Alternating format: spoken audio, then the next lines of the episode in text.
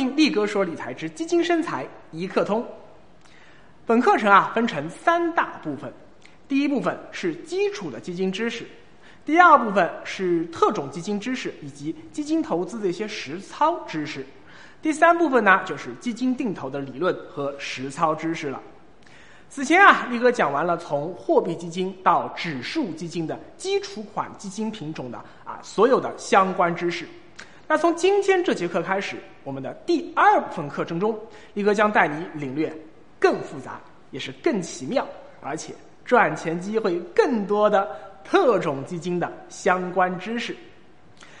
啊，注意啊！如果你没有学习第一部分的基金基础知识啊，那么力哥强烈建议你先回顾之前的基础篇啊，因为力哥的课程啊是循序渐进、由浅入深、互为一体的。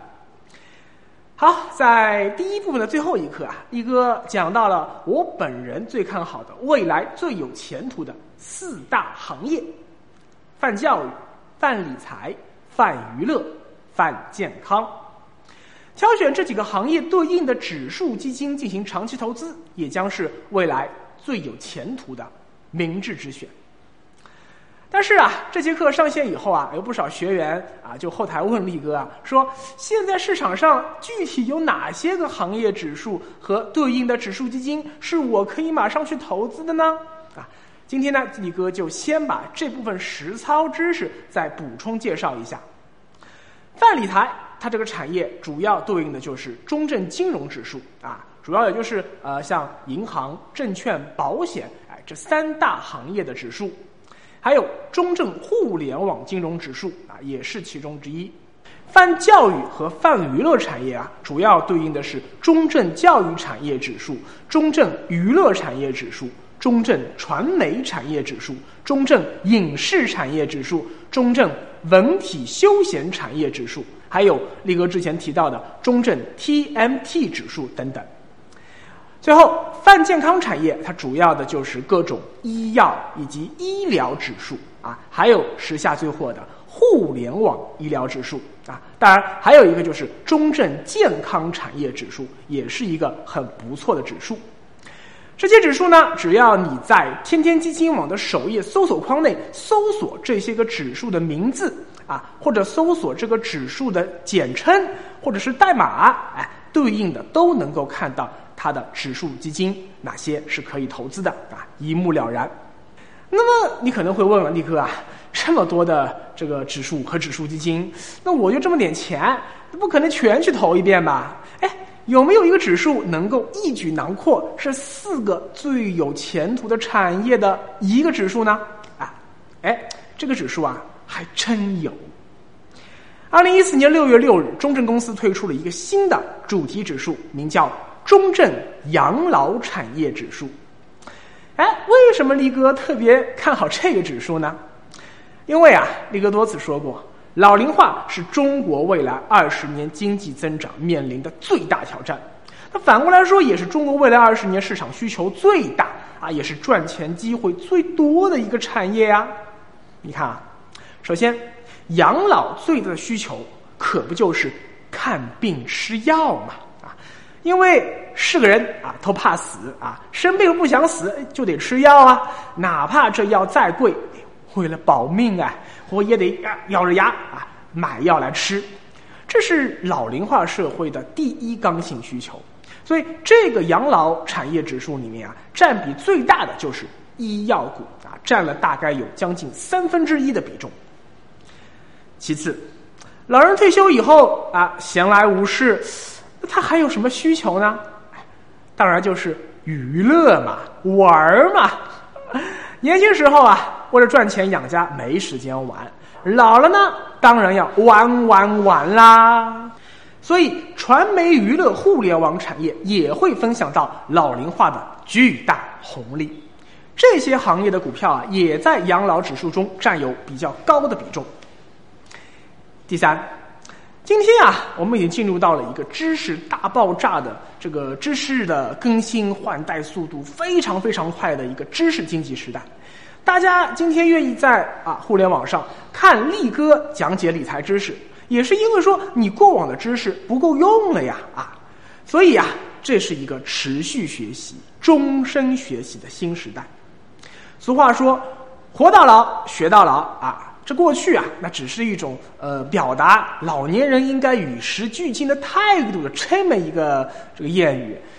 但是在今天，持续学习却是老年人生活中的必修课。今天啊，你不会玩微信的老年人。那说句难听的，你跟聋子、瞎子已经没有什么区别了。而在养老指数中占有呃排名第二的这个传媒、文体、互联网这些个产业里面，哎，泛教育类的业务也涵盖了不少。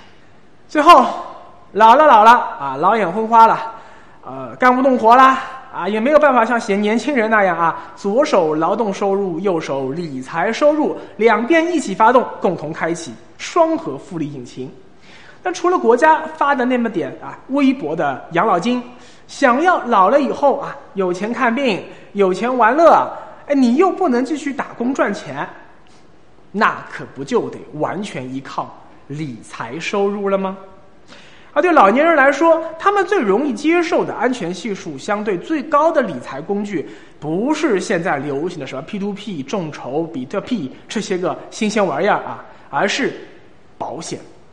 养老保险会吃香啊，所以你看 A 股的四大保险股，人寿、平安、太保、新华，在这个指数中的占比都比较高。而保险股呢，同样也受益于泛理财行业的崛起。除了上述四个未来最有前途的产业都在养老指数中占有重要地位，另外啊，还有一些产业，呃，它也受益于这个老龄化。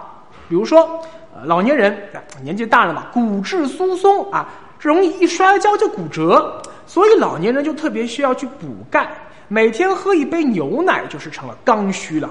所以，伊利、光明这些个乳品股，他们就会受益于老龄化。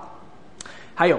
老年人啊，他不是有时间去玩儿嘛？那玩儿最主要的就是去旅游，所以呢，你看像桂林旅游、黄山旅游这样的旅游股，同样会受益于老龄化。中证养老产业指数啊，一共有八十个成分股，每半年更新一次。从行业分布上看啊，医药卫生和升级消费行业占到了三分之二，信息技术行业占了百分之十五。必要消费行业啊，占了大概百分之八左右，还有就是金融地产行业占了百分之七左右。你看，完美覆盖了力哥所看好的这四大行业的股票。从历史回测数据看啊，中证养老产业指数的表现同样可圈可点。从二零一三年到二零一六年，四年时间累计上涨百分之一百点四五。而同期沪深三百指数只涨了百分之三十八点三一，它高出了将近三倍。目前市场上跟踪中证养老产业指数的有两只基金，一是广发养老指数基金啊，这是一只普通的开放式指数基金；还有一个叫做国寿安保中证养老产业指数分级基金啊。那因为啊，呃，这两个基金它发行的时间都比较晚，错过了上一轮的牛市，而眼下二零一七年呢又是熊市，所以啊，这两个基金的规模都比较小，它们都存在一定的流动性风险，所以啊，力哥建议大家其实不用急着马上去买，因为中国养老产业的大发展、大繁荣才刚刚开始啊，投资养老产业。是一个长期的布局啊，并不急于一时。不过听到这里，你可能会说了呀，力哥，你刚刚重点提到的那个呃什么分级基金，这又是什么鬼呢？啊，所以啊，接下去力哥就准备从分级基金开始系统讲解各类特种基金。之前啊，力哥介绍的啊货基、债基、股基啊，和他们相比，市场上啊。呃，其实还有一些基金，他们在投资的范围啊，或者是投资方式上存在着各种各样的独特性。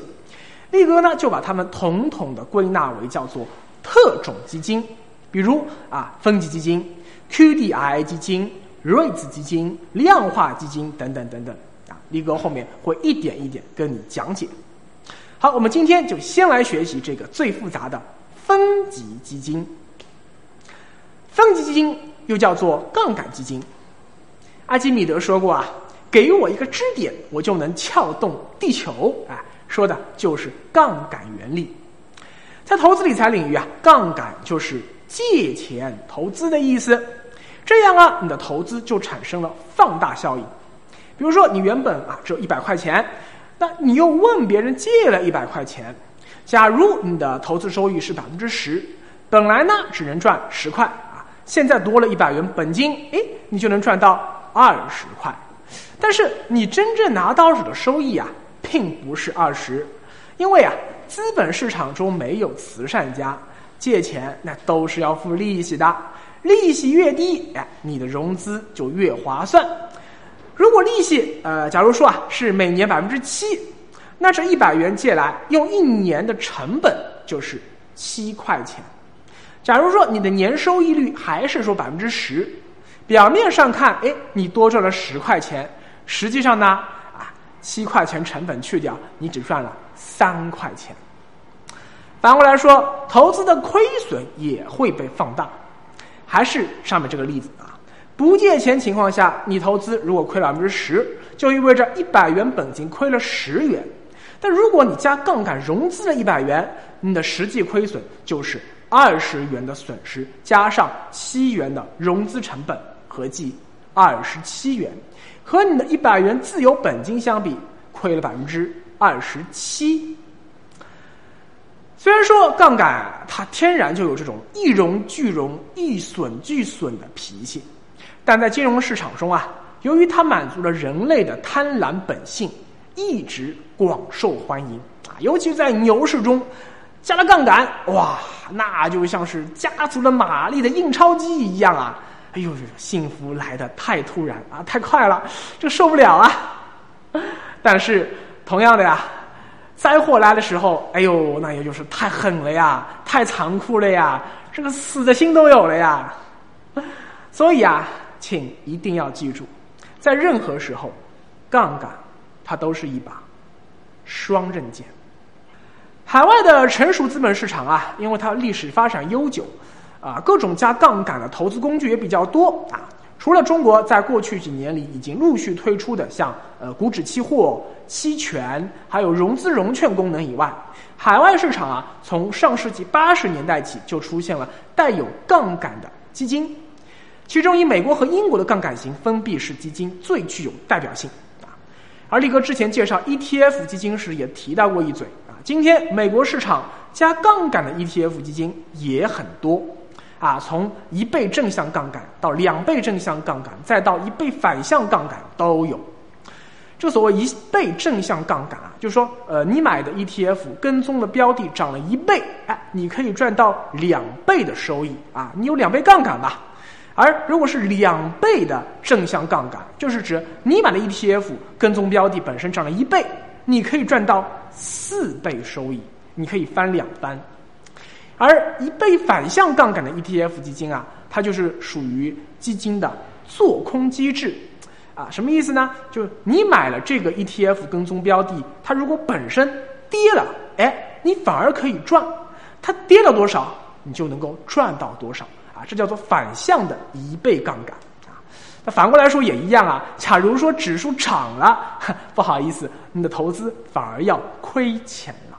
出于风险控制的考虑，国内一直不允许发行这种带有杠杆的、更刺激的 ETF。但是啊，从十年前的二零零七年开始，中国的基金公司搞出了一种中国特色的杠杆基金，哎，这就是分级基金。好，下一课力哥就来和你聊聊分级基金的前世今生。